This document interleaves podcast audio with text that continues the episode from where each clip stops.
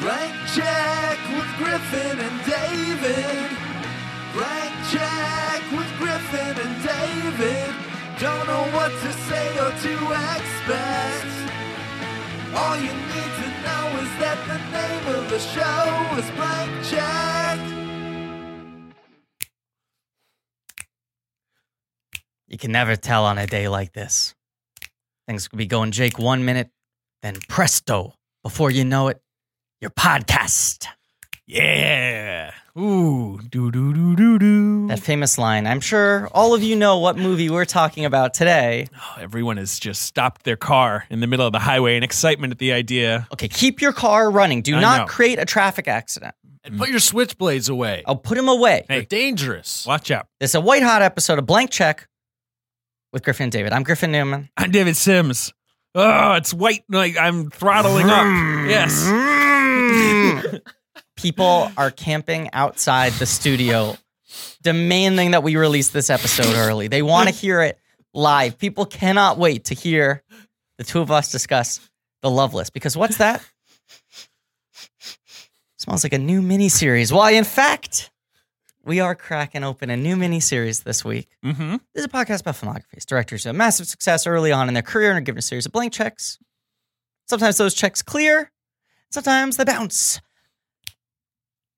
Baby. Um, and this, balls.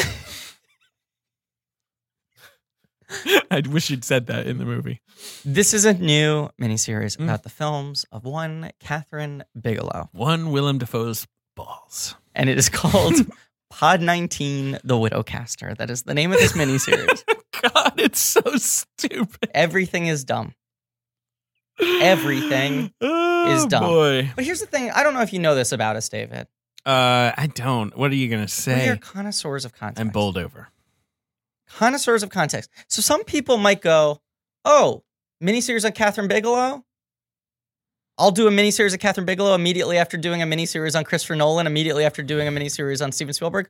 I'll only do her four biggest films. Yeah, the ones everybody knows, as opposed to the ones literally nobody's heard of. Right. Some podcasts would do that, and some would argue that's maybe a better business strategy. Hey, some of those podcasts might be on bigger networks or Yes. making lots of money. Yes. But we were there first. we announced this a while ago. Baby yeah. balls. So if they want to keep being the ants to our Bugs Life, the Shark Tale to our Finding Nemo, sure. Scorsese was in that one. he was. He's very good now. Yeah. Uh, by all means, go ahead. Of course, the podcast that we are uh, subtweeting right now is Serial. Yeah. No, So, yeah. Uh, you heard us. What if Mark Maron was like, "What? What's up, guys? Catherine Bigelow miniseries coming. Can't wait to talk about Blue Steel." yeah, that's what everyone's doing now is a fucking Bigelow miniseries. we called our shots. Way to water, motherfuckers. We called our shot months ago. Yeah. Uh, can't wait to hear what miniseries WTF is doing next. Uh, yeah. Hi. what if we announce a fake miniseries to see if Yeah, they announce oh, the throw 'em same off the thing? trail. yeah, Oh, what should it be? Oh, Jesus, like Rob Reiner. yeah, we're gonna do the films of Rob Reiner. Yeah, we're gonna do um, Roman Polanski. Oh, sure. Yeah, you Yeah. wouldn't want to. Yeah, let yeah, let's yeah. That, we should put them on the trail of something really problematic. No, you know what we should do? I got it. I got it. I got it. Let's go on the record right now. Sure. We're starting off a new miniseries, but we're calling our shot. We're putting it on the board right now. Next miniseries after this is officially Old Pods, the films of Walt Becker. yeah, sure. We're gonna do Walt Becker. Yeah, yeah, yeah. Okay, so mark it. We're doing Walt Becker. And if any other podcast like seeing what we are doing, they should do Walt Becker. R.I.P. Walt Becker. Yes. The other one. Yes. Uh, great. Uh, you want to do ten more minutes on this? Yes, please. Yeah. Okay. So uh, today we're talking about The Loveless, which is the first film that Catherine Bigelow uh, him co-directed. I guess kind of. But the the other uh, the man that she I'm forgetting his name now. Monty Montgomery. what a good name. How well, could I he was a forget it? 1930s newspaperman who uh, happened to walk through a time tunnel, and she was like, "You're gonna make a movie with me." And he's like, "Ah, it's gotta be about them bikers." Ah, kids love that leather and those switchblades. Like, Um, look at this fucking guy. He looks like it's like a daguerreotype from like Deadwood. He looks like he owns the general store in like the Indian territories. Look at this guy. He looks like the governor of Kentucky, like back before it was a state. I hear when he died, they put his body on ice and toured it around at sundry shops.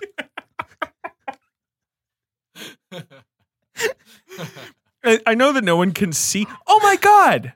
What? He's the cowboy from fucking Mulholland Drive. yes. Okay. So that's what I was gonna say. Holy shit. I had no idea. I He just went ripped on, on- him for 400 minutes. He went on to a very big film career, working with David Lynch a lot, but never directed or wrote again. he produced Wild at Heart. He's an associate producer on the pilot of Twin Peaks only. And he produced The Portrait of a Lady, which was, of course, directed by David Litch and Drag. Mhm. Um, no.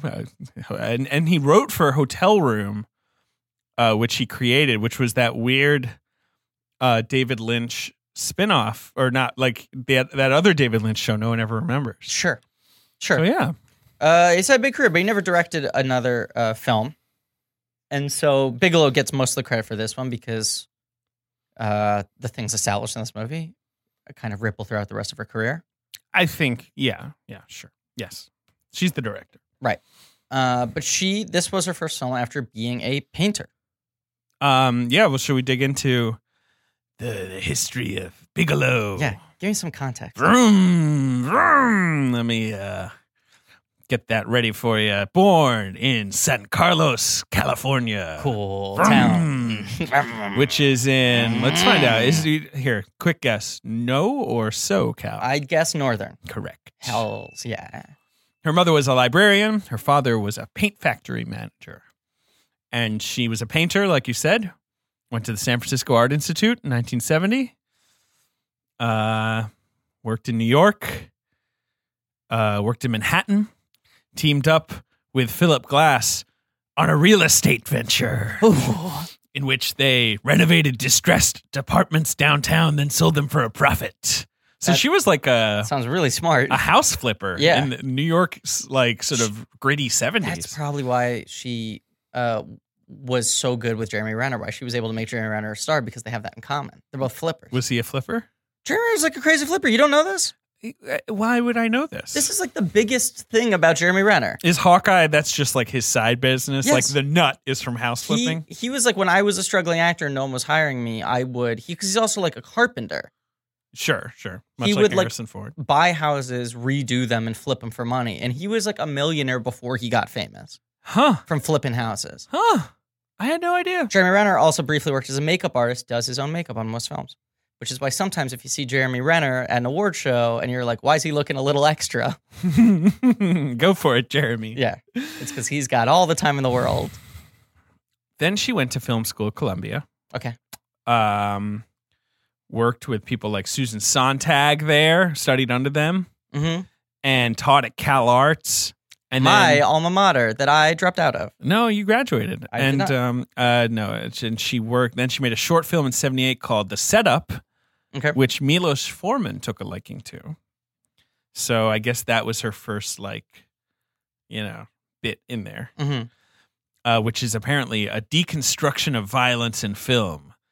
Uh, in which two men fight each other as semioticians deconstruct the images in voiceover. Wow, we should we should do a whole bonus episode on We that. should. Maybe we should do a DCM episode on that. That'll be a hit, right? Yeah, Sorry, yeah, you- people you love talk. those DCM episodes. Uh, no, I was just gonna say. I mean, the thing that's interesting about her is she comes from this fine art background. There's this like very, you know, and this academic background, and there's this very slow trek to get to her actually like making her first feature film, Yes. and then a big gap between the Loveless and her second movie, Near Dark. But Yeah, 'cause everything up she's- until now, she's about 30 when she makes the love list. Right. Yeah. everything up until now is like this very kind of like academic, intellectual, Oh, yes. deconstructionist, like genre exercise. And then what she ends up becoming is like this really fascinating filmmaker who's able to deconstruct gender roles and genre while still making functional genre movies.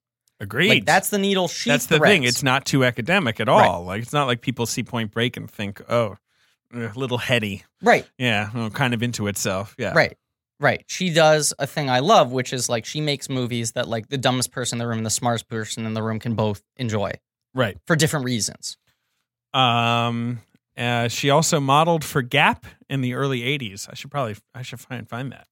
And she also, I mean, was famously in uh, James Cameron's music video. James Cameron made a music video? Yeah, you've never seen this? God, why am I forgetting which band it is? Uh, James Cameron made a music video with Catherine Bigelow playing a cowboy Uh, sure. going into town. It's like a Johnny Guitar redo. Uh, Bigelow's like pretty, pretty badass in it. Uh, she's fucking awesome. Yeah, she's like a cool lady. yeah, she's a pretty cool lady. Look at her in this Gap app, Yeah, th- yeah, that's cool. smoking a cig. I mean, that's not Looks cool. like a French movie star. Yeah, it's not cool to smoke, kids. Okay, so it's uh the music video is called Martini Ranch. Or I'm sorry, Sure. the band is called Martini Ranch. Sure. The song is called Reach, and the video stars uh it stars it stars the it's Adrian Pazdar, Lance Henriksen, and Bill Paxton. Oh, so it's the Near Dark folks. Right. Yeah. Uh but Bigelow's the lead in it. She plays like the badass, uh, vengeful uh, I cowboy. think from Martini Midtown. Ranch might be Bill Paxton's band. That is very possible. Uh, which yeah, that seems like yeah. Here you go. Yeah. Yes, it is. It is his band. You are correct. um, Yeah. I mean, I've seen every show they ever did. Yeah, Uh, You And, saw uh, every show they did. I mean, unfortunately, Martini Ranch, RIP. Mar- uh, Martini Ranch went to the big Martini Ranch in the sky, obviously. But I'm sorry. All right, I love Bill Paxton. Yeah. Uh, who's going to pop up? Yeah, in a couple Bigelows. Thankfully. Uh, just is it just one? Maybe there's more. I Two? don't know. maybe two, Maybe. Yeah. Mm, two, maybe. Two. Oh, yeah, we're the two friends also. That's a competitive advantage. No other podcasts have that going for it. Put a So hashtag on it. come at me, bro. Um, so but there, so that's her early career, and Mm-hmm. then she works with Monty Montgomery himself. Uh, sh- after she he he was distilling whiskey, uh, you know, in old oak barrels on a dusty road with his donkey. But then she's like, Monty, come on, let's go make a moving picture, and he's like, a Yeah. Nickelodeon. Sorry, That was tough. I mean, a lot of their costs were just transporting that Nickelodeon from theater to theater because if it would play at a festival, it would take so long to get a full audience to see it. a lot of the cost was just spent on on uh, convincing Monty Montgomery that it was going to work, that the pictures would move. I don't Yeah. know how do you explain that joke, but uh, Um, but this movie, should, they I think they got some some money or at least some research resources from the MoMA like film initiative, and they made this movie for a very limited amount of money, and it Yeah. did the festival circuit for like years. years. It finally got released in the U.S. in January 1984, Yeah, and it was made like three three years earlier. sure. And And, it it, had like, gone toured through like around all three the different festivals. titles. I think it was an early Toronto hit, actually, Yes. back in the sort of fledgling days of Toronto. Yeah, Um, and it got her notice, obviously, but and then it got Willem Dafoe noticed. His, his first picture first picture, his first also got his balls noticed. Yeah. Oh, Yeah. by David Sims. Yeah. Um, David will because- not stop talking about. underball baby. Yeah, he's got some sack in this movie. because he boy does he because he, gets cast right in Streets of Fire off of this. Yeah. And that's his first big movie. And then Right. he's into Live and Die in LA. And when you see him into Live and Die in LA, you're like, oh, yeah, Willem's like, what, 30 pictures deep at this point, right? Yeah. Because he just seems like, oh, it's Willem Dafoe. He was like a Chicago theater actor. Mhm. He wasn't big Chicago, but he was no, a Chicago theater actor. medium Chicago? Yeah. Skinny Chicago? But he was a He's Steppenwolf skinny. guy, right? Uh, let's see. Am I wrong about that? I think you are, just because I think Steppenwolf was oh, not he as was much part of a of, thing. uh fuck. He was like part of He was the more part of- experimental. Theater X. Yes. Uh, but the other thing about him Which was, was in Milwaukee. then I'm wrong about everything. You are. He's a Wisconsinite. okay, He's a so from Wisconsinite. here on out, I will call Willem Dafoe Big Milwaukee. He was once expelled from high school for shooting a pornographic film. that is cool. Bet there was some underball in that one. That that is too on brand for Willem. really Dafoe. is. Wow. That's crazy. I am now reading an op ed written by Willem Dafoe in 2009 called What I Know About Women. I've never had any close male friends. I wish I could do him. That's not a bad Defoe. Most important relationships in my life have always been with women. Okay, it's gotten worse. Yeah. I can't. Yeah. Because now I'm thinking about Spider Man, you Yeah. know? Um, that, well, I don't know if you know this, but uh, Willem is Defoe of Spider Man. he is Defoe That was like of Spider Man. you know, like like a thunderclap where you like you see the flash and then like ten seconds later you hear the thunder. where I was like, what do you say? And then I was like, sort of like permeated my brain. it was like shh. And it's You just know- devastated me. Have I ever told you when I worked at the Disney store, the like format of the Disney store employee badges was your first name and then your favorite Disney character underneath I, it? I figured. and so it'd be like Jim, and then underneath it would say like Tinkerbell. And Disney Jim sounds cool. Yeah, Jim was rad. um, but I Disney had just bought Marvel when I was working there Uh-huh. during my brief but infamous tenure at the Disney store in Times Square. Sure. Um, so I asked if I could have Spider Man, and they were like, "I don't know. We'll have to ask corporate. That's that's uncharted territory for us." hmm And they like came back and were like, "Okay, we got the approval. You're going to be the first employee." Including the parks and everything Holy shit. to have a Marvel character on their badge because like the deal, the ink had like just dried. I see. I see. Right? Right. Right. Right. Right. right. Um, and I was like, amazing. Hey, make sure you put the hyphen in Spider Man. And we were like, look, it's corporate. They're going to, They know what they're doing. right. And I got it back and there was no hyphen. So the name tag just says Griffin Spider Man. And it looks like it's my last name. it looks like it's my last name. And I still have it on my fridge. But I remember working there and people being like, holy shit, is your real last name Spiderman? How's it pronounced? That's crazy that you like work here and your last name is spelled Spider I Man. had to push the microphone away. Griffin Spiderman. That's amazing. What would have been your backup? What's your like choice if you can't have a superhero? Uh, Violet Incredible. She's fucking. That's a No, I think I think my backup Great would have been choice. uh, uh, Jesse the Odlin cowgirl, but but uh, one of those two. I, I'd take Violet over Jesse any day. I love Violet. When I used to work for Van Plan at the comic book store, Mm. my name tag was Violet because at that store it was you would it, your name tag would be your name and then a picture of uh, a character you love, Sure. and I, I picked Violet. You worked at Forbidden Planet. I worked at Forbidden Yeah, Planet. not Midtown Comics. Right. Yeah. Yeah, yeah. Midtown Comics. I met my wife, who's a filmmaker called Oh, you're back to the phone. Giada Okay. Colangrande, okay. on the street in Rome in 2004. What? he That's- did? Is that all he knows about women? That's the end of the op-ed. No, I'm keeping going. Oh, boy. I knew of her because I'd seen her films and we had some mutual friends. We were having lunch and I said, Do you want to get married tomorrow? I called up City Hall and they said, If you get in here in the next couple hours, you can register and then you can get married tomorrow. So we ran down there. We married the next day with just two witnesses, our best friends. Okay. I, I I don't know what to tell you. Congratulations, Willem. Anyway, uh, it's a whole long uh, editorial that you should read. It's great, and it ends with in italics: "Antichrist will be released on DVD on 11th January." Uh, so I I read last night because uh, I w- I was just curious, like, oh, was this really his first film? Yeah. I know this is like obviously his first leading role, but was Right. this the first thing he had ever done? He was cast in one film earlier, but fired from it, and that movie porn film. was that Yeah, he made well, in high that's school. not- Yeah, right. No, no, go ahead. uh, that film was Heaven's Gate. Oh, sure. The And- uh, Michael Cimino. He shot for months, Wow. and it was one of those things where like Michael Cimino was trying to build like a, a sort of like um, uh, anthropological environment, so he had all these actors who were like they you know- like lived there. Right, right. And it was like, okay, you don't have any lines in the script, but we're just gonna bring you on set every day and let things happen. And Right. this character Monty like developed. Montgomery was there. He was a ranch hand. Right. Yeah. he was the town fire He was taking commissioner. tin types. um, uh, Defoe worked on the movie for like four or five months. And he said there was this one day that it was taking six hours to light a scene, Jesus. and they Christ. had all the actors just standing we still have in to do position. Heaven's Gate. Yeah. Oh, God. for six hours Yeah. while he just adjusted the lights. And a background actress leaned over to Defoe and made a funny comment, Uh-huh. and he laughed. And Chimino went, Willem. You're fired. Yeah. What? And he was fired and cut out of the movie. Wow, what a cool guy Michael Cimino was. Definitely Yeah. not a total, completely V-chill. insane, coked up uh, the wacko. chill. Uh, but if Um, we did him,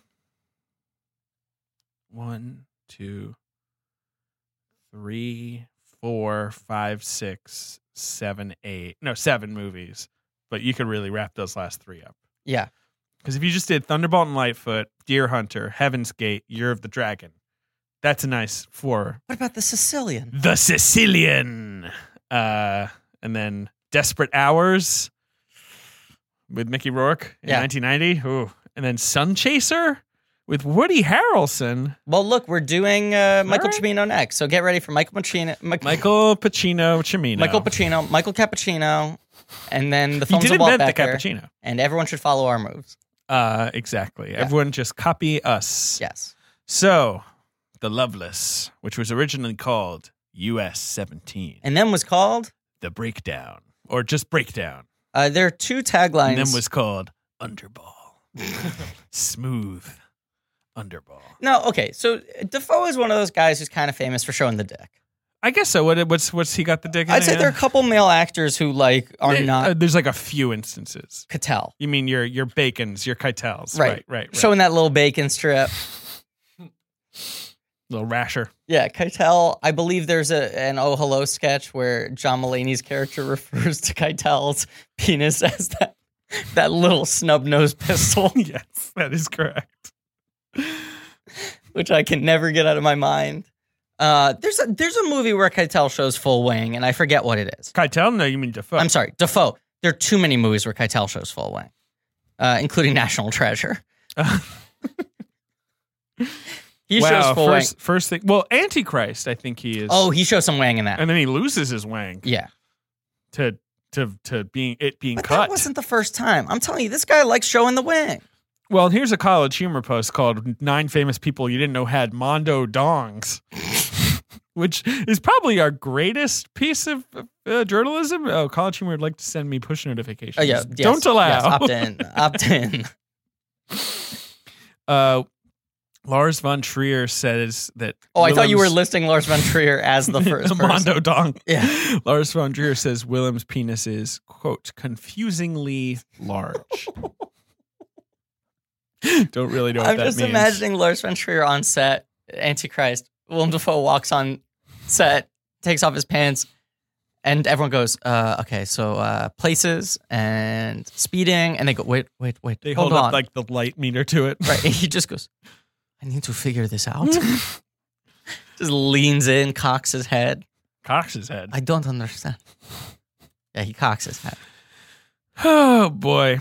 Um, can I give you two taglines for this movie? Uh, you mean like real taglines or Griffin Yeah. taglines? No, real taglines for IMDb. hmm Sworn to fun. Dot dot dot. What? Loyal to none! exclamation point! Exclamation point! oh, what a romp! Okay, here's the second one. Muscles clad in black leather. Dot dot dot. Incest. Dot dot dot. And murder. I mean, it's got it all. Yeah, Uh, we're going nowhere. F- dot dot dot. Fast. yeah. is I mean, the that's one I saw. that's a good one. I would say that sums up the movie pretty well. Ben's making origami right now. That's how bored he is. Oh no, I'm just full. Uh, yeah. Who producer Ben? ben Deucer? Producer Ben? Poet laureate? The Haas? The Peeper? The Tiebreaker? Birthday Benny? Soaking with Benny? White Hot Benny? The Meat Lover? The Fart Detective? The Fuck Master? He is not Professor Crispy, but he has graduated to certain titles over the course of different mini series, such as Kylo Ben, producer Ben Kenobi, Ben Knight Shyamalan, Ben Sate, Ailey Benz with the dollar sign, Say Benny Thing, War Haas, and Purduer Bane. Ah, take control, Take control of this episode. please do. I'm, I'm reading a college humor piece right now. About dongs. on air. I've made 40 jokes about an actor no one's heard of because of his IMDb profile picture. Okay, Which I well- encourage you to all check out. Monty Montgomery. You're gonna have a great time. I promise you. Not since the IMDb Mordecai picture will you have such a fun Oh, time okay, looking. Okay. All right. what a great movie. So listen, yes, we're talking about the Loveless, and we're avoiding talking about it. Uh huh. And I get it. I will say this. This is a movie that five people have seen. right. Exactly. Yeah. it's on Amazon Prime It's on Amazon right Prime. now. I don't know when, if how long that'll last for, but Hopefully it's on forever, it. because they're a great company and you can trust them. Did your Amazon Prime just cut to gray like Yes. a few times? And I was Okay. like, oh, is my signal bad? And I was like, no, I think this is the print. Which I kind of loved about it, Yeah. because like, remember when you'd watch like shitty VHSs and Yeah, and it sometimes would you'd be just, like, like, "This got rented too much; it's too Yeah. broken up," and then digital makes everything too clean. And it's like, no, some shitty movies they just put a shitty version This of is it all they had. Hmm. on a streaming site. Yeah.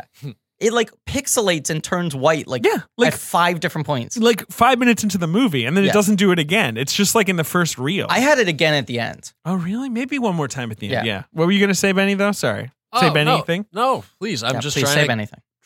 Okay, I'm just trying to get us somewhat back on track Okay. because I love I love talking about underball just like the next guy. Okay. Well, we're going to talk about it. All right, great. But I just want to say this movie hits a couple of things for me. I love biker stuff, right? Dirt Yeah. Dirt Bike Benny, I mean, come right on. here. I mean, these a lot are, of that. you know, big, bike. fan. Yeah, but- big, but still. big bike.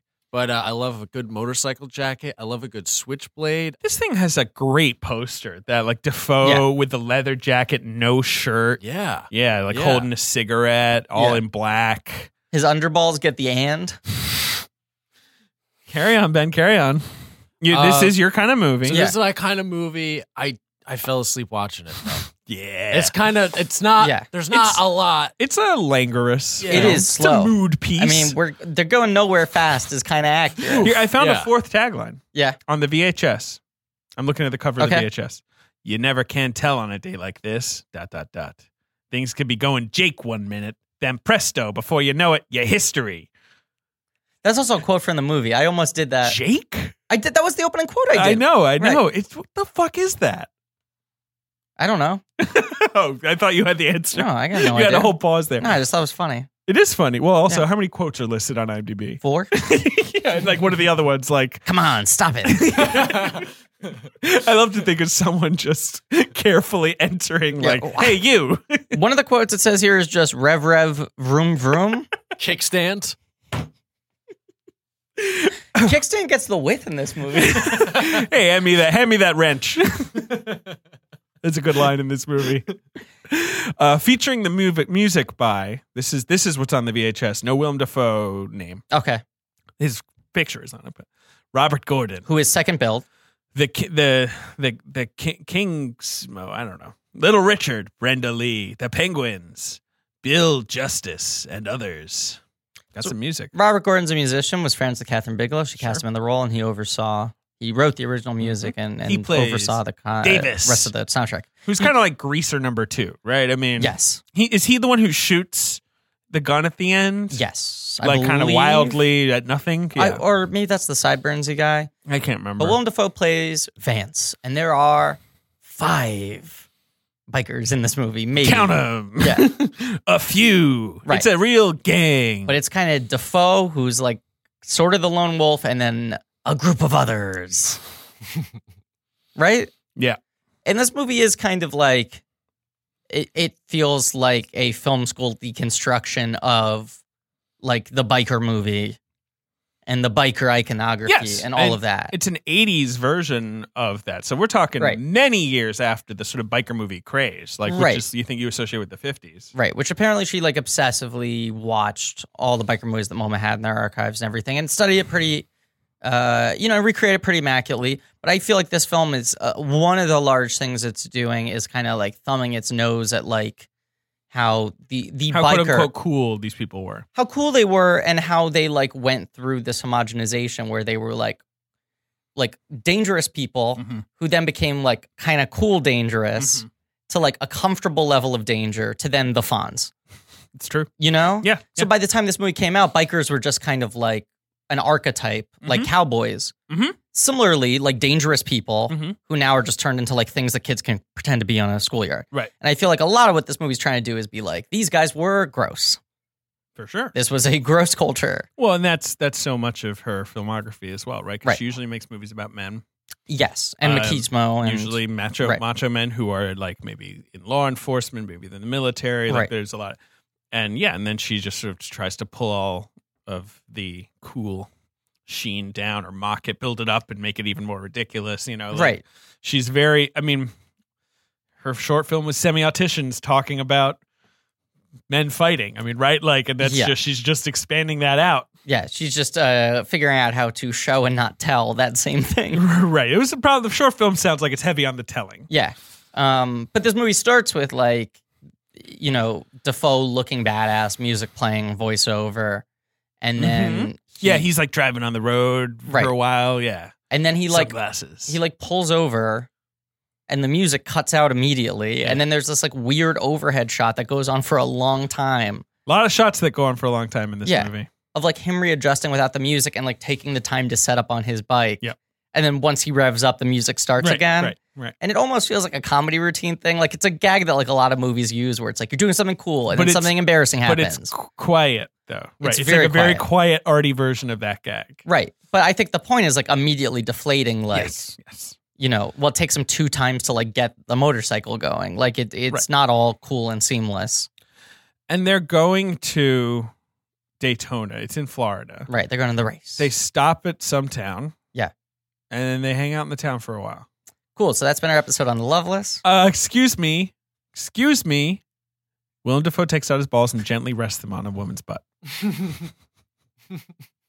okay, now that's been our episode on the Loveless. And we're done. See, I thought it was a sex scene, but now I realize how dumb I was. Well, because I mean, if it's a sex scene, then here's the sex they were having. They he, li- he she lies down on the bed nude. uh-huh. He is nude too. He lies down on top of her like an older brother lying on a younger brother trying to like keep him down by sort of squishing him. He's just sort of lying on top of her. You're getting some good Defoe butt. You're- yeah, it's sort of so it's sort of their bodies entwined, right? Which Two could hard be boiled like eggs under a napkin. Yeah. could be like a piece of erotic imagery. Sure. And then he just kind of gets up. Yeah. He just sort of like gets up.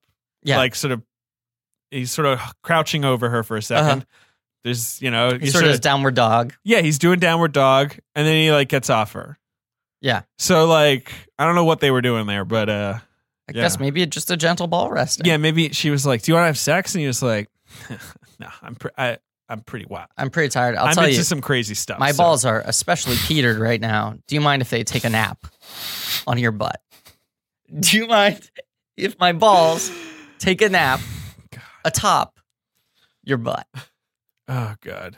Imagine if this is someone's like, oh wow, they're doing Catherine Bigelow. That's an interesting choice. I think I'm going to jump into the series. Blank check. I've heard it's good. Can't wait to hear them just deconstruct this art film she made. Let my balls We're like take a nap. soft balls on the butt.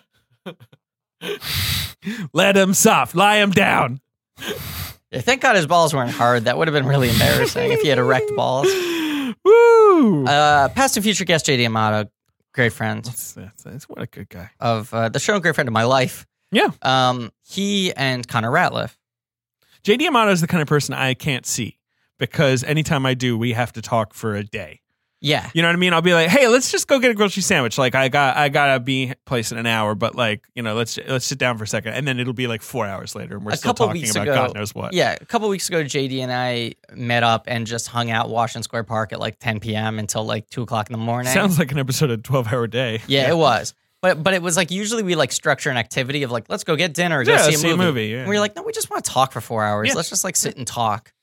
Um, but uh, he and Connor Ratliff, uh, fellow friend of the show, Yep. past feature guest, uh, y- we're doing a like secret screening series for a little while I know, I know. It was yeah. so "Oh." and it had cool. been kind of uh, uh, well attended, well received. People liked it. And then like the third one they did was the Loveless, and Ah. JD said so many people walked out and were confused that it like killed the entire series. Wow. It is uh yeah, it's not what you expect. Because I think I saw what the movie was. I didn't Yeah. know anything about it really when we were starting. And I was like, oh, this'll just be like a B picture. It'll That's be what I like a thought. genre picture with like switchblades Right. Willem Dafoe being cool. There won't be balls, but it'll be good. or like some Repo Man weird kind of like maybe that neo exactly. greaser thing. I Yeah, with thought. like a Yeah. really sort of like pumped up soundtrack, and, Right. and instead it's like this. I mean, me and Ben were talking about it. It's sort of this like proto Twin Peaks yeah. kind of like like mockery of American like suburban life. Just a lot of chilling out Yeah, it makes sense that Sitting around. Montgomery like teamed up with uh, with Lynch, David Lynch Yeah, after yeah, that. because it's like a lot of like shots of a table at a diner right, and some people being kind of like right. I eating mean, on my Right. He made this movie, then he went to the river to sift for gold, and then he went to work with David Lynch. Uh, there's a scene uh, at the at the near beginning of this film when Defoe is just fucking king of the road, and there is a woman in like a cool '50s car, who uh, which is broken down by the side of the road, sure. and like the music is like twanging guitar, and he's there like all fucking leather, sexy Willem Dafoe.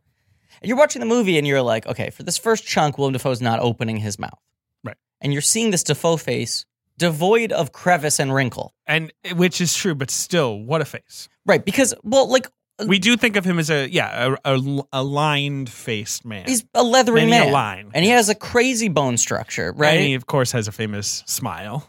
well, that's what I was gonna say. Oh, sure, sure. His mouth is closed, and you're seeing him kind of in this pristine condition. He's You're sort of like, thin s- Oh, lips. What what a kind of good looking guy because like Very there handsome. always was something weirdly sexual and seductive about him. I think in arguably every performance he's ever given. I, I certainly most of them, yeah. and- But right, but like, but it's always a little dare on I the say edge it of like, twisted. yes, yes.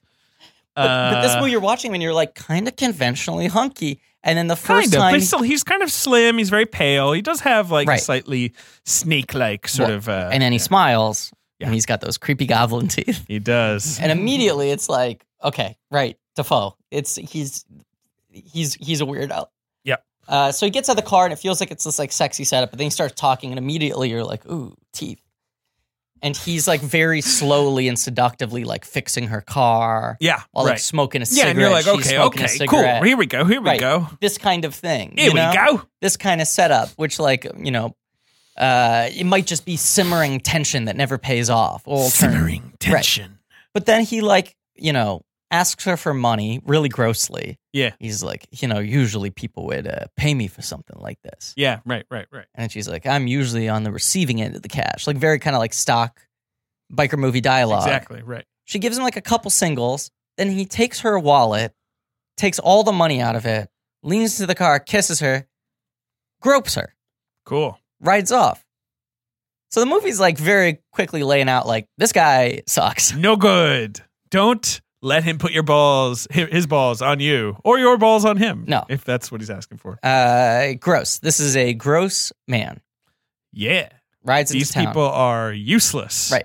Yes. They're going nowhere fast.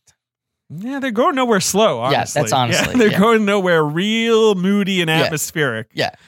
Um, and then he, they're in this town, He gets to a diner where he meets up with like his other his bros. including Robert Gordon. Now, unlike Christopher Nolan, he's not rolling with the Warner Bros. No. He's rolling with his biker bros. Yes, thank you. Not Just the Biker clarification. Boys of the 2002 film Mm-mm. Biker Boys. I can't Orlando remember. Jones is nowhere to be seen here. Is it 2002? Let's find out. 2003. God damn I it. was gonna guess three. what a fool I am. I was gonna guess three. I Um, distinctly remember watching.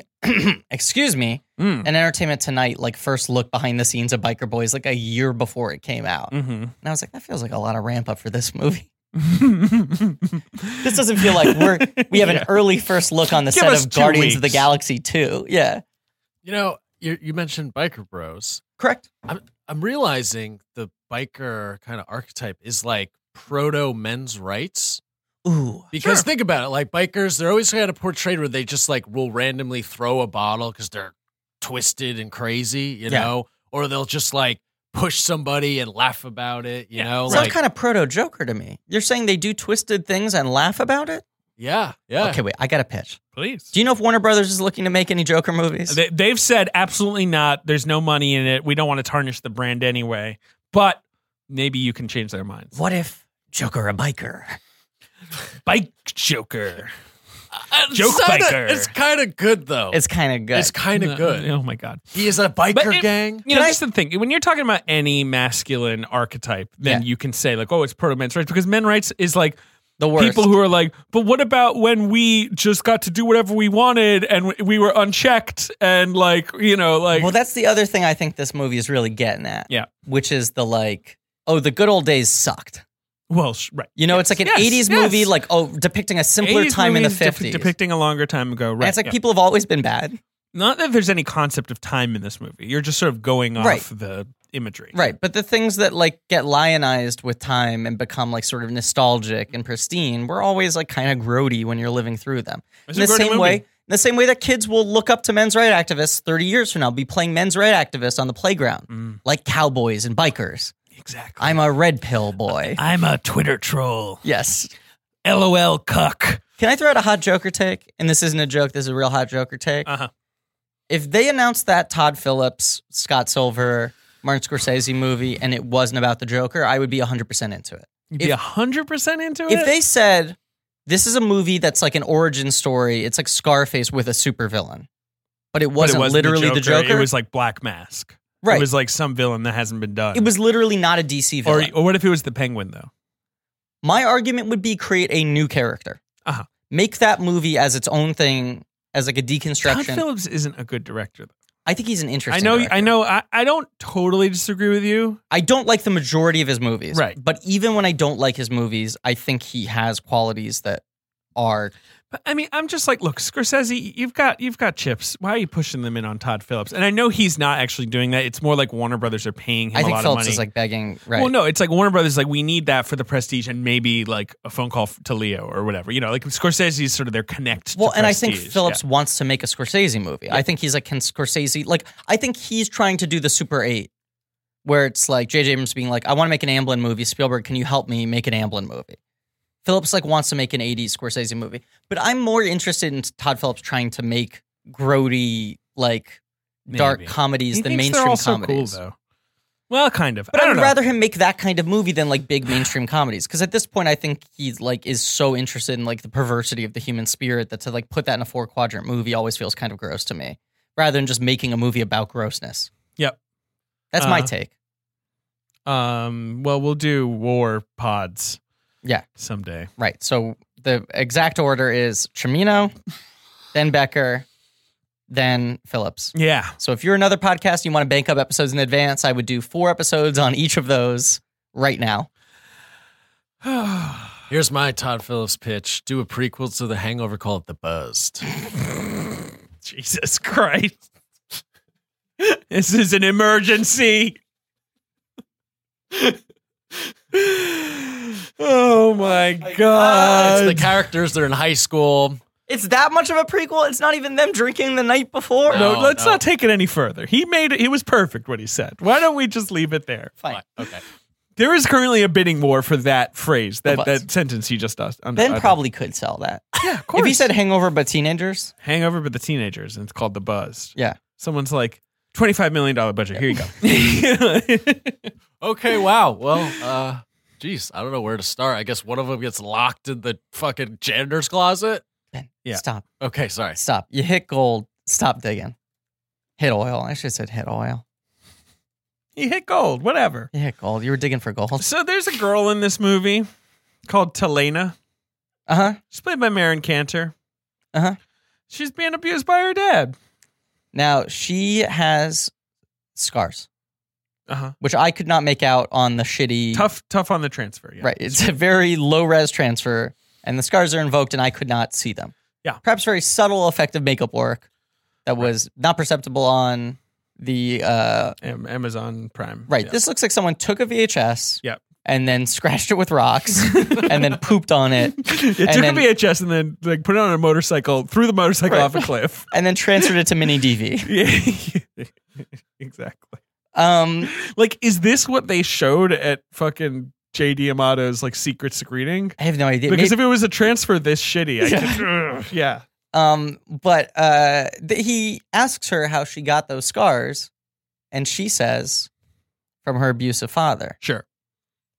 Well, I've heard that once before from a guy who then later made up a different story about how he got those scars. Richard T. Ricky T.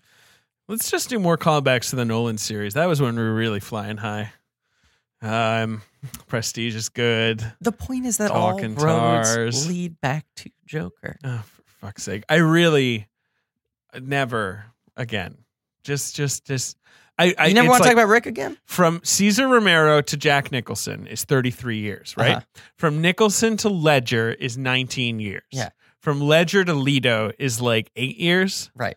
and from Leto to, To, like Brendan Thwaites. whatever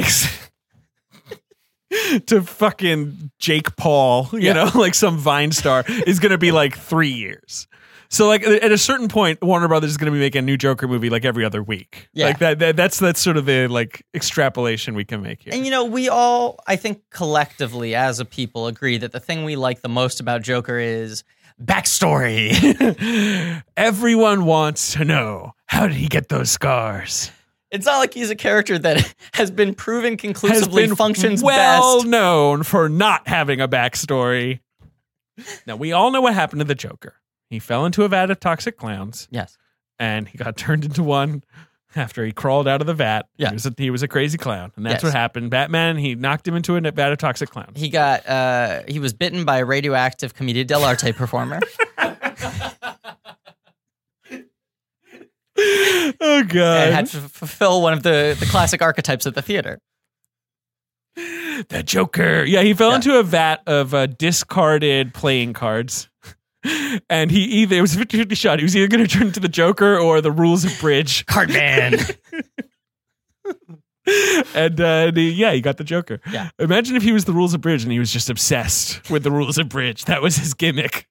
Everything had to adhere to the Rules of Bridge. he, uh, of course, they, we're joking here, but of course, was bitten by a uh, radioactive balloon animal, and then was turned into an evil bar mitzvah DJ.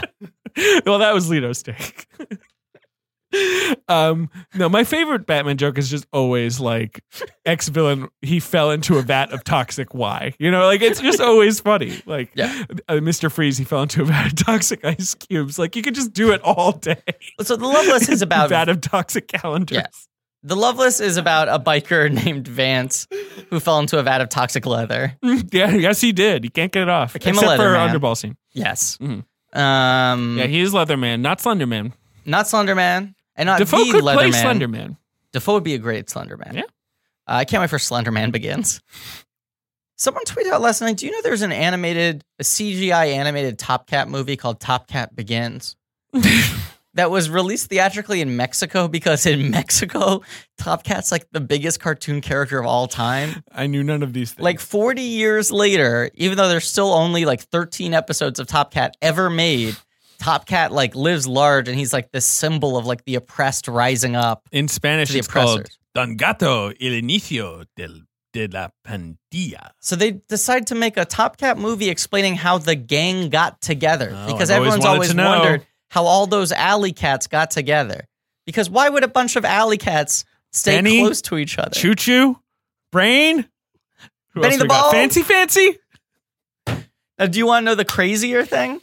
Oh, the previous film was entirely animated in Adobe Flash. Thank you. is that wait? Is that what you're going to tell Top me? Cat Begins is a sequel to a movie that was animated in Flash. and then that movie was weirdly successful in Mexico. So then they were like, fuck, let's put real money into this. Did a CGI movie. Top Cat Begins has bombed. Top, top Don Gato y su pandilla, which means Top Cat and his gang. That was the uh, Flash movie, The Flash movie. which made fourteen point seven million dollars. Yeah. and uh, cost negative eight dollars to make. I don't know. Um, right, whereas Top Cat Begins cost eight million dollars to make, and it made half that worldwide. yeah. Wow, what a mistake! Yeah. I just love this thing that like Mexico loves Top Cat for some Top reason. Cat's fucking cool. He's the Don I of mean, cats. Top Cat rules. He's got a purple suit Yeah. and a hat. yeah. Uh, what else does he do? And the Top Cat is like the ultimate outsider because the man just fucking hates him. Officer Dribble comes around every day knocking on his tin can, Mm-hmm. trying to tell Top Cat what's up. Top Cat's just trying to live his life. He's trying to carry he's around always- a he- fish skeleton in his mouth, trying to wear a nice little hat and a vest. He's always got a scheme, right? He's always got some get rich quick idea. Well, he does. I mean, yes, yes. Top but that's Cat's on fine. the He's up and up. trying to fucking you know rub two sticks together here. He's trying to make a living. He was dealt a bad hand. He's trying to get out. Um, Top Cat's cool. Loveless is uh, quote unquote cool, you know. But Bigelow's like, or is it? Yes. Anyway, my point was just Selena. She's getting uh, abused by her father. Well, let's well let's let's let me say Oh, the, I'm sorry. You got more plot to go through. let me say the five words I need to say in between where we are and that point. sure. They go to a diner, his bros show up, they start making a ruckus, Yeah. but not in a really loud, exciting way. No, no, kind of boring, annoying way. Just quietly being kind of boring. And then he sees this pretty lady. Yeah. Follows her, starts flirting with her while she's the, pretty. the rest of them go into the garage. Yeah, yeah, and they're just in the garage for the rest of the movie. Right, pretty it's much. just like hand me that wrench. until the very end. They're just kind of roughhouse and talking shit in the garage. And then he gets in the car with this girl, Elena, who he's flirting with. she's got short hair. Yes. Uh, she's cool. Right. Now she seems uh genuinely cool as opposed to this sort of like postury kind of like no, she's stereotypical she's pretty awesome. cool. She was in Ladies and Gentlemen, The Fabulous Stains. Cool. That's all I got. Uh this this is one of those movies where it feels like uh, everyone is totally like completely uh, dubbed. Oh yeah, sure, sure. which I think a lot of low budget, like early first films, they'll do that to save money Mhm. uh, on not having to record sound at the time. Uh, and her dialogue, it's like especially uh, notable, Eh, yeah, noticeable, The, the, the ADR is not great. is not great. Um, but it gives her this weird kind of like disconnected, heightened kind of uh, I don't know appeal. Mm-hmm. draw. Um, but they have this talk uh, in the car about her scars, which come from her father, who is no good, very bad, don't do it. Played by Jadon Ferguson. Yes. Uh, who does actually get the end in this Yeah, film. he does. I think he is because he is an actor. Right. Um, but they go to a hotel room, Yeah, he lays the balls down. takes a little ball nap Yep. on the ball butt, nap happens. Yep. and just as he is, you know, casually removing the balls from Yeah. atop the butt, gunshots. Oh no! Father's outside the motel room and he's hopping mad. Making a ruckus. and he uh He's mad at one person. Is it the ball napper? no it's the ball nappy. the bed for the balls Where he's like, he he yells at her, sort of hassles her, yes and uh, drags her out of there. And then later at the bar, he like comes to see Willem Dafoe, and he's like, "Look, I know it's not your fault. Yeah, boys will be boys, essentially." yes Uh, so he's got the real right idea. This guy, right yeah, he's he's definitely a good father. uh yes he has a uh, physically and sexually abusive relationship with his daughter who is clearly uh severely damaged by it Correct. um he uh Willem Dafoe deals with the situation, of course, totally appropriately. running away Doesn't do anything. Yes. Good job, Willem. yes uh and at the end of the movie the biker boys have uh reunited defoe with his garage gang Yep, they're off to Daytona. right and They're in a bar. Yes. And the father is there. Yes, J. And Don he's Ferguson. like, these fucking bikers. They're communists. I'm telling you, they're communists. I don't like him. He's getting riled up with some other drunk middle aged men, Sure. and they decide to start some shit with them. Yep. At which point, the daughter shows up and shoots her dad With a pistol. several times. Yeah, and he dies. And everyone else is like doing like fun, kind of cool, like gun violence. yeah, they're like, sort of laughing shooting the and guns smiling. around. Yeah, not Uh, hitting anyone. And, uh, you know, 50s like swing music is playing. yeah. and uh, snapping. And then every time it cuts back to her, she's just standing there sullen, having murdered. Her father. Yes, For the and horrific abuser. crimes he has visited upon her her whole Right. life. Right. Uh, and then the movie ends with them driving away. Yeah. Or, I'm sorry, she kills herself. Yes. She goes Almost in the front seat of her immediately. car. in a long drawn out actually really effective suicide s- scene where Yes. she's sort of slowly inching the gun towards her mouth And yeah. Defoe stands there watching her, does nothing, and then gets on his bike and rides off with his boys. Um, I read a review. then there's like 14 minutes of bloopers Which I- I, I am sad I didn't get to see. I'm gonna go Yeah, back you and fell check asleep. it out. ben was a tie-tie boy Oh. Yeah. Uh, weirdly, that they're all Jackie Chan bloopers.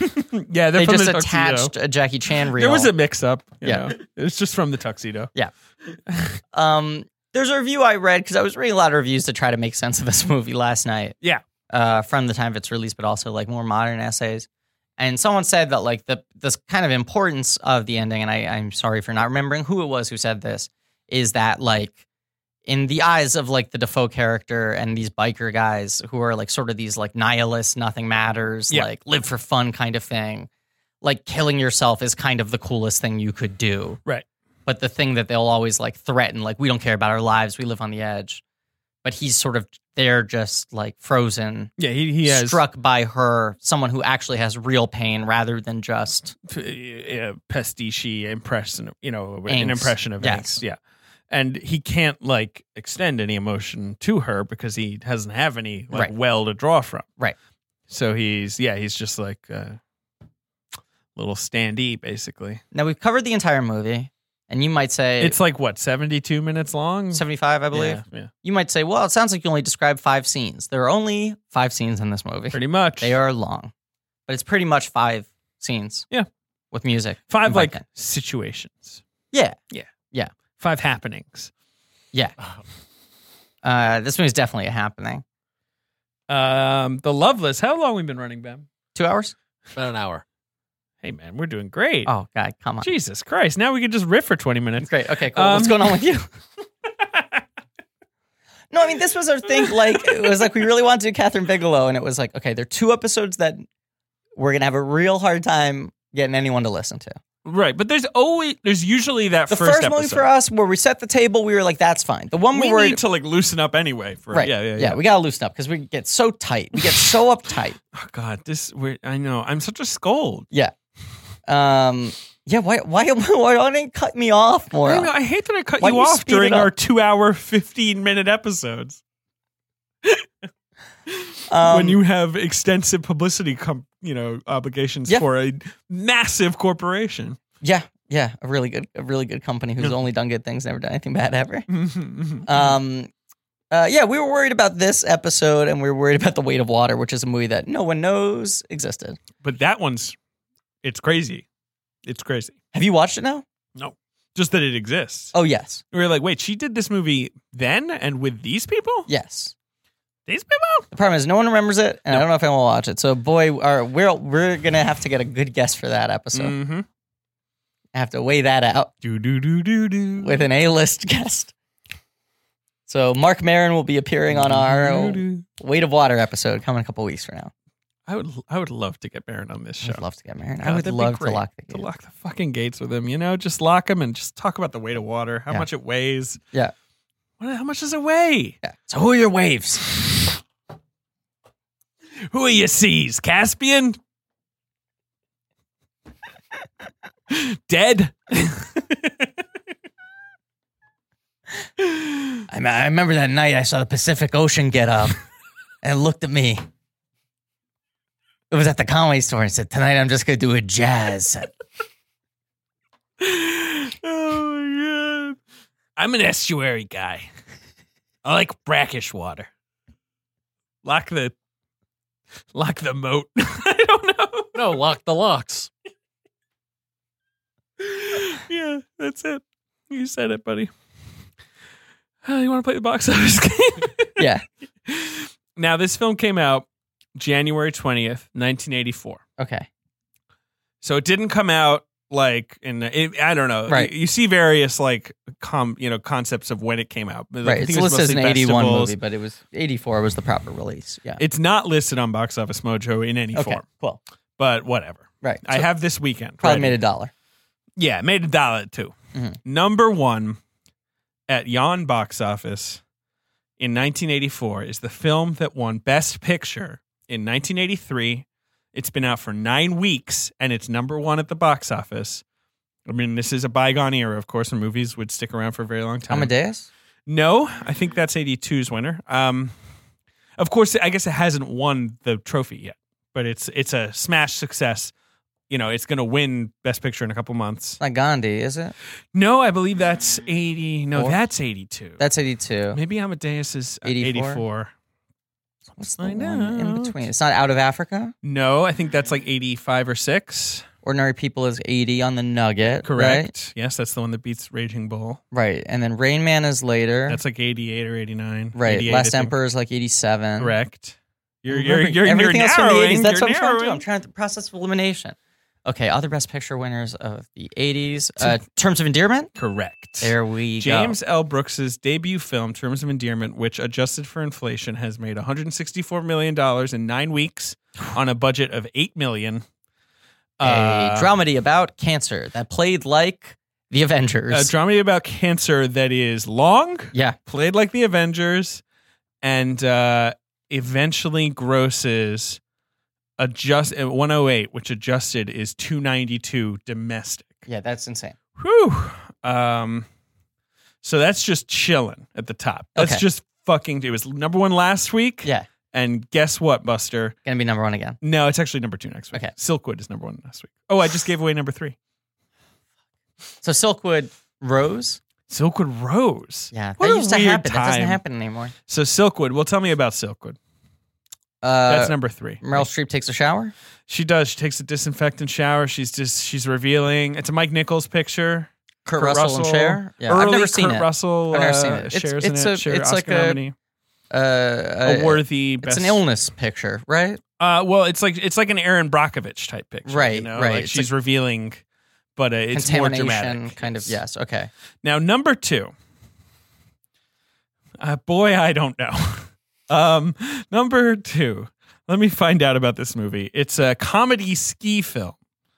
Comedy ski. It's not called Ski Academy, is it? No, it's Ski School? Does it have ski in the title? No, it's been out for two weeks. Okay. It's going to eventually gross twenty million dollars. It's not Better Off Dead, is it? I've never heard of this movie. Okay. Mm, Uh, it doesn't star anyone Two at the box office. apparently Shannon Tweed has a minor role. Okay. Okay. Um, it's a Peter Markle picture, the director of great movies like Breaking Point and nothing else. It's a Peter Merkel picture. Um, comedy ski movie. According to Wikipedia, it's one of the iconic comedies of the 80s. okay. I don't think so. I don't know. Uh, the name is a is a, a kind of food. Oh, is it Hot Dog the movie? Yeah, I know that. What is that? It's a ski movie. it's a Peter Merkel picture. And what happens in it? No, I just remember seeing that video box and thinking it was funny that it was called Hot Dog. it's the called movie. hot dog dot dot dot. I The didn't Movie. know it was a ski movie until now, but I know that title well. Well, there you go. Hot Dog the movie. Okay, that's what that is. Uh, number 4 Mhm. is uh, a sequel. I'm trying to. I need to remember if it's like the fourth. Hot Dog the two V. Oh no, it's four. Okay, Uh, let's see. It is the yeah the fourth. I was correct in a long running franchise of like crime. Dirty thrillers. Yes. The But What's the Enforcer? fourth one? No. Harry. Sudden Impact. yes. There we go. Which I believe is the one that was directed by Eastwood. Yes. Okay, Yes. Uh, which makes 67 million domestic. big star. Uh, the fourth Dirty Harry movie, one, 184 adjusted. Yeah. Wow. Uh, is that the one with Do You Feel Lucky or is that the second one? I think that's the second one. That's Magnum Force, right? Uh, yeah, no, yeah, no. No, Do You Feel Lucky is the first one. This one is uh, Go Ahead, Make My Day. Okay. Do you I- think that was what they were like, let's do a fourth Dirty Harry? Yeah. And they were like, fuck, we don't have anything. Right. And some guy was like, how about he says, like, go ahead, make my day? And they're like, great. And then great. the Let's enforcer take is. the break. I need a bath. I am dirty, hairy. Finally, he took his bath. Yeah. Number five is, uh, it- would you call this? a- It's a- it's a musical, uh, Mhm. big big like old fashioned musical, Live action? live action. That's a little whorehouse in Texas? no, good guess. That would have been really impressive. would have been really right? impressive. It was sort of like a, a a sort of hit, but it was like this one of the biggest stars of the era coming back to the genre she was most famous for. Yentl? Correct. Yes, well done. Yentl, starring Papa, Barbara can you hear me? Streisand. And uh, have you ever seen? I've never seen Yentl. I- Directed Uh, People by swear Barbra by it. Streisand. I, I always want to see it. I, I Me don't know why I too. haven't. We're doing Streisand, of course, after I would do Streisand. I would love There's to do some movies Streisand. there. four. The pro, the pod of tides, the prince of podcasts. I Yeah. don't know. Uh, you've also got Uncommon Valor. The pod has two casts. That's it. Yep. And now we have to do it. Now we have to do it. Ben, put it in the books. Okay, so Tremino, then Becker, then who's the other person? I don't And then fucking know. Streisand? I don't know. I don't remember. Uh, you've got Uncommon Valor, which is some action movie starring Gene Hackman. Cool. Sounds cool. Uh, Scarface with Pacino. yeah, yeah, like I'm into it. Yeah, an action movie starring Gene Hackman. that's like, like that's the thing that we don't have anymore. It's like you'd never get an action movie starring like Paul I Giamatti. was gonna say Giamatti. you know? Yeah, it's a war movie. Let me look at this fucking weird poster. Ugh. He's like got a guy on his back. But It's like a that's like- war movie. There's that great line that Patton Oswald has about uh, uh, the Taking a Pelham one two three, uh-huh. where he's like, when they remade that movie, it was like, who can save the day? Denzel Washington. right. And the original, it's like there's only one guy who can save the day, and the camera pans over, and it's like. Walter Matthau hung over in a cheap suit eating a stale hot dog. Wearing you wearing like a yellow plaid, like wearing Oh, the All right. craziest ensemble you ever did see. stop these criminals. and the score practically suddenly goes like do do do do do do like it's so great He was like an action star. that movie's amazing uh gorky park I've never heard of that. you never heard of gorky park No. it's like a 80s thriller starring uh william hurt and a grizzled lee marvin set in russia Big Hurt. um you've got the big chills hanging out you got Ah. Uh, more Hurt. christine He was really bringing the hurt. yeah hurt you well hey he's fucking hot at that He was point hot. White hot. uh, Christine, the uh, you know killer car. Sure, sure, sure. So sure. those are your movies. cool. I like movies.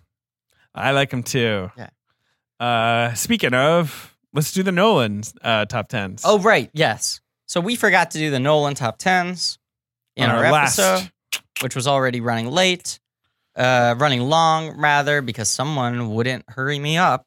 yeah, this is the thing, people. Um, It's so true. Jesus, David. Uh, Uh, the- maybe cut someone off once in a yeah, while. jeez. You know, help a brother out. Say, what's the point? Get to the point every once in a while. Um, Well, he's describing like the DVD extras on his Tiny Toons box set or whatever. He's talking They're about good steel extras. books. They're good extras. Don't talk to me about steel books. I actually like steel books. I just think you know No, you just got to keep them separate. time and keep a place. them You keep separated. it separate from your cr- uh, You know, criteria. as the offspring told us. Yeah. um, but uh, we both posted our, our tens on the Reddit, which should be uh, incentive for all of you to go to the Reddit, which I think just cracked like six hundred. Five hundred. Yeah, they're doing great over there. Okay, They've got well, five fifteen queer memes. I'll be impressed once it's six hundred. All right. Well, Call me that when it's Reddit. accepted. Take note. Uh, Blankies.reddit.com. Yeah. Uh, yeah, but we had also we had never had a guest on for the final episode of a miniseries. Is that true? So that like threw us off, I think, a little bit because like the wrap it up kind of stuff that we usually did, I guess Avatar. No. we never have a guest on for the first one or the last one. Well, we do have a guest on for roadies, Lane Montgomery, Oh, right. which is sort of a yeah. So we did have a guest for End of Crow. You are right. Um, but you're stand right. corrected. Mostly we don't. Mostly we don't. I'm thinking through like the BFG. Weirdly, couldn't get anyone for that. Although actually, Joanna Robinson wanted Really to do wanted it, to but, do uh, it, but yeah. it was the timing was weird. Okay. Mhm. Nolan less. Would you like to go first? Uh, sure. I'll go first. Here we go. One, two, three. Eating a mint. Uh, the Prestige is your number one, so it's not mine. Nope. I was looking at your list. Okay. Interstellar, number one. Yep. My favorite Nolan movie. Probably not most people's number one. So I'll admit. nope. Number two, The Prestige. Cool. Number three, Memento. Memento. Mhm. Number four, Dunkirk. Mhm. Number five, Been there, Inception. Dunkirk. Exactly. Benception. Ben Simpson? Number six, The Dark Knight. Number seven, Batman Begins. Number eight, Insomnia. Number nine, The Dark Knight Rises. I think it's different from yours, Mhm. but it is important to note that I basically like every movie. Oh, and number 10 following. Sorry. Right. Yeah. Which I would offer the same asterisk because a lot of people are going to. We both put The Dark Knight at six yeah, it's funny. when most people would be like, one. And even if it wasn't one, they'd be like, two. They would be like Springsteen at the start of a song. Right. Like right at the start. One, No, that's it. One. And then you, you you take the needle off the LP. and I'm coming safe. I- A dark night. Richard T. Joker's Ben making just mess gave of me the a crisp town. hundred dollar bill for that joke. No, he didn't. He put his head in his hands like an embarrassed. He was ash- ashamed of his son. Dark night, we're gonna live another day. It's like he just heard like a terrible OK Cupid date happening like at the table next to him, and he just he couldn't understand why someone would say something like that. Um, I think a lot of people would think that us putting Dark Knight at number six is throwing shade. I think it just speaks to how many of his films we like. Uh huh. You know, uh, that would be another director's uh, two or three for me. Right. But I I like more of his films. Uh, more than that, uh, poorly structured sentence. Here's my top ten list. Number one, Prestige. No surprise there because David spoiled it. Thanks Sorry, a bunch. You do say it a bunch. Number two, Memento, which was the big grower for me on this rewatch. Uh, I had liked it, but I, I never liked it as much as everyone else. well, And you hadn't seen it, right? Like you I'd seen it basically. once. Yeah, sure. uh, Insomnia, which I think is crazy underrated, and I also relate to very hard because it's a man who cannot sleep. Right. Batman Begins. I'm sorry, Bartman Begins. Number four, Inception. Number five, Dark Knight. Number six, Dunkirk. Number seven, Interstellar. Number eight, following number nine, Dark Knight Rises. Number ten. Interstellar's too low. I like them all Mm-hmm. and I have cited my issues with Interstellar. Yeah. And I have more of them than I have with Dunkirk, despite Dunkirk being a genre I don't like. Yeah. Um, but I like I like those top eight movies a lot. Right. And then the bottom two I find interesting. I, I agree. Now, someone asked me why I put following ahead of Dark Knight Rises, and it becomes this thing of like, would you rather a movie with very, very modest ambitions that executes all of them decently versus a film with insane ambitions that overreaches Right. and sometimes hits moments of greatness? Right. Right. Right. And so, yeah, it depends on the mood. Right. Depends on my mood. Mhm. Like, of course, basis of the podcast, I love blank check films. I love people who are able to reach that far Yes. um, as Dark Knight Rises does. I respect it in a lot of ways. I just don't think it's a very functional movie. No, it's hard to defend. Don't at me. Now, Yeah. can I do a merchandise spotlight that I also forgot to do in our Dunkirk episode? Why not? Okay, Sure. Yeah, yeah, yeah. Motorcycles, they're for sale. Because Uh, I as as was tweeted to us, I think you saw it. There there are uh, interstellar action figures that were made that have been clearanced and are still not selling. Yeah, they look like they've been in a hibernation for a while. They're- Something went wrong. Right. It's it's McConaughey and They Hathaway. went through the black hole and they came back different. They're sold together with little cloth spacesuits, which don't look very good because uh, the spacesuits weren't make out made out of uh, felt. Yeah, the exactly. movie? In the movie, they were not. Uh, also, no tars, No tars, which, which is, uh, is, bizarre. Give me sell a tars. Sell me a tars. I would buy Yeah. a tars. Um, but they all have weird, frightening kind of looking paint jobs. Like the Hathaway one looks like she's uh, like she's tripping. Yeah. Um, but Dunkirk, a film that does not feel like it would have merchandise, a very austere adult Right. film, Yes. did What have have we got? a tie-in promotion Okay. with Hardee's, Carl's Jr., Sure. the national restaurant chain, Yep. were outside of all of their restaurants for the month of July. They had little Dunkirk signs that apparently teenage girls were stealing from their Because lawns of uh, they love Harry so much. and Mark Rylance.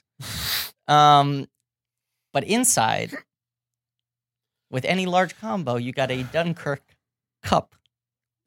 You got a Dunkirk cup. Lo- sure. You get to eat a bacon western cheeseburger and then drink out of Fion Whitehead's silhouette. Yeah, I see it. Here it is. It's a Dunkirk cup. Now this feels like a real strong rebranding for Carl's Jr. Hardy's going with we're not going for that petty kids meal bullshit. Right. We're not going to give you some fucking toy or a Pokemon card. Absolutely. We're going to give you cups of real legitimate adult art. give. Yeah. And that Dunkirk cup was available for a month and you know what it was followed up by? What? Tick cup, baby. Oh, there you go. So for the next uh, week or so, if you go to uh, And get a Carl's Jr. Griffin cup. Hardy's, I, well, no, I'm not on. it. It's just the antenna. Oh, sure. That's cool. It has the antenna. It says "Drink in the Justice." That's great. Yeah, cool. I got one. Yeah?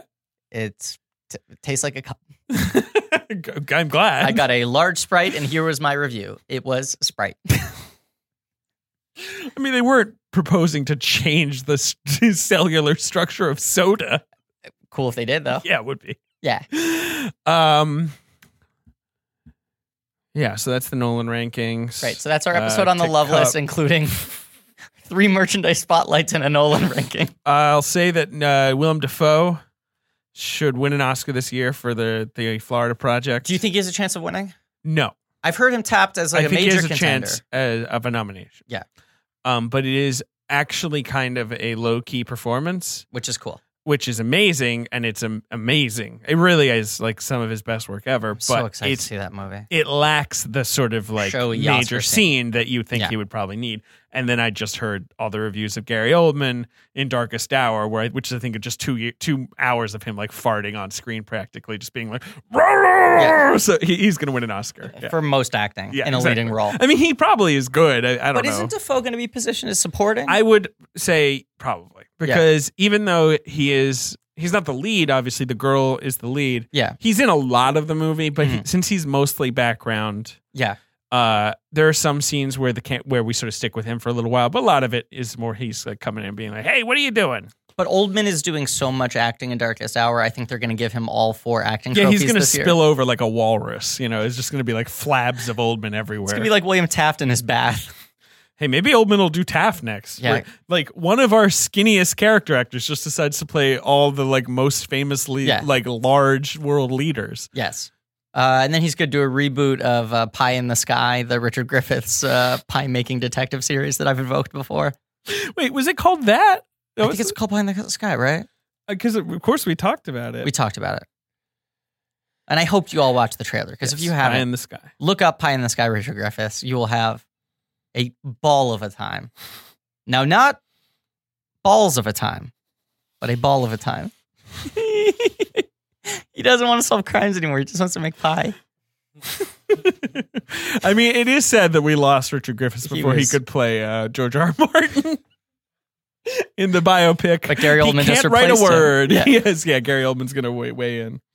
I hope I hope George R. R. Martin has not written a word of those two books. Oh yes, very busy. Oh, can I say this? I just saw uh, Logan Lucky. I caught up with it. I was late, Mm. and everyone had misled me in their reviews of the movie. Uh-huh. Because everyone's like, this movie is the best Game of Thrones joke of all time. It is the best Game of Thrones joke of all time, which is totally untrue. Yeah. It has the best Game of Thrones routine of all time. It's a great segment. it has like four minutes. Yeah, it's really good Yeah. actually. And Dwight Yoakam is amazing in that movie. Kills it. Uh, an actor that I laughed when he just showed up. Yeah. I mean, you, him just showing up is enough for me. Good but luck. then he has a great time in that movie. Good look, good movie. Mhm. Um, uh, yeah, I don't think George R. R. Martin has written a word of those two books. Sure. Good theory. I hope when he dies, Prove me wrong, George. I hope he lives a long, long time. Yeah, yeah, yeah. But I hope when he dies, they like crack open the notebook and they go like, okay, I guess now it's our job, you know, the estate to finish the book, to see what kind of state the manuscript was in and finish editing it. And they open it up and it's just 500 pages of doodles. It's all like, who would win in a fight, Daenerys or or um, The Terminator. Aragorn? yeah. Hmm, yeah. All right. Well, then she would have the dragon, but uh, he's got the shadow army. You know, it's like ten minutes of him sketching that out, like a pro and con list. Has not written a word. Fantasy casting for, and like it's not even for Game of Thrones. Yeah. I, fuck, I can't think of something. You know, for like my Dark Man reboot. That's what I used to do. Me and my buddy Oliver, when we were bored in high school, we would pick a movie and then we'd go around the classroom and recast the movie with the people in our class. Oh, that's yeah, that's a good routine. It was a really fun game. Oh man, I was just thinking about how Adam Sandler might get rebooted, and I got really sad. I'm really worried about it. Well, Oscar Isaac. Oscar Isaac's just sort of sitting there. Right. And then someone tweeted out someone who is a really good mortician. I can't remember who it is now. I can imagine there's someone, Someone tweeted out Oscar Isaac and but you're not going to beat Raul Julia. no, he's so good. He left it all on the dance floor. He did. He really the, ba- did. The babushka. Yeah. And, Mamushka. and more Mamushka. importantly, I think you're not going to beat Ricci. she's amazing. That's an incredible And you- it performance. is going to be hard to beat her. Yeah. And you're not going to beat Barry Sonnenfeld's lighting style of Morticia, where you only have lights on her eyes. He's a he's a genius in that yeah, movie. he is. The way he set that movie up is incredible. Yeah. His first four movies, it really felt like, man, we're cooking with gas here. This guy's got to keep knocking him out of the park. Yep. And then he didn't. Anyway, tune in next week for our Barry Sonnenfeld miniseries. I do want to do them one day. Yeah, it just gets more and more unpleasant. The I know the further up- vacation just really goes off the rails. the RV goes up. It runs it runs away. Yeah, it's a runaway vacation. Yeah. You get in big trouble with that one. Yeah. How long can I do this? Yes. and and the problem is, you know, you think he's going to run out of chances, but apparently this guy's got nine lives. oh no. Uh, and then one day though we're all going to be the Pushing Daisies pilot. I don't know. Then the ground Yeah. pushing daisies. And if I'm wrong about that, you can call me Men in Black 3. Ben, what's our running time? Yeah, great. 135 it's- or something. Oh, great. yeah. Yeah. he's going to cut that down to 14 minutes. It's going to be Sure. great. Sure, sure. Cut it, print it. out of here. Yeah. Thank you very much for listening. Please remember to rate, review, subscribe. Yes. Go to reddit.blankies.com or yeah, blankies.reddit.com or whatever the fuck. I always fuck it up. Blankies.reddit.com. blankies.reddit.com for some nerdy shit. Now, I've seen an argument in the Reddit. They're arguing over which nerdy shit they think I'm referring to. Spoiler, all of it. Yeah. They were Uh, like, maybe it was that one post. it's start all with of the it. article at the top and go to the article at the bottom. bunch of nerds, and I love you. I'm one of Oh, you. we love them. But it's some real nerdy shit. Yes. Big thanks to Ange Ferguda for our social media, Leigh Montgomery for our theme song, Patrick Reynolds and Joe Bowen for our artwork. And just posted an amazing tweet, actually. She's a genius. She's a Karen. genius. Yep. She's a genius. Um, and uh, uh, uh, next week, tune in for uh, Near Dark. Yeah. Vampires. Excited for that. Vampires. Vampires. It's an Indeed. indie daily reference. Yeah. Uh, tune in for that. And as always, treat yourself nice and let your balls take a little nap on a butt. Thank you.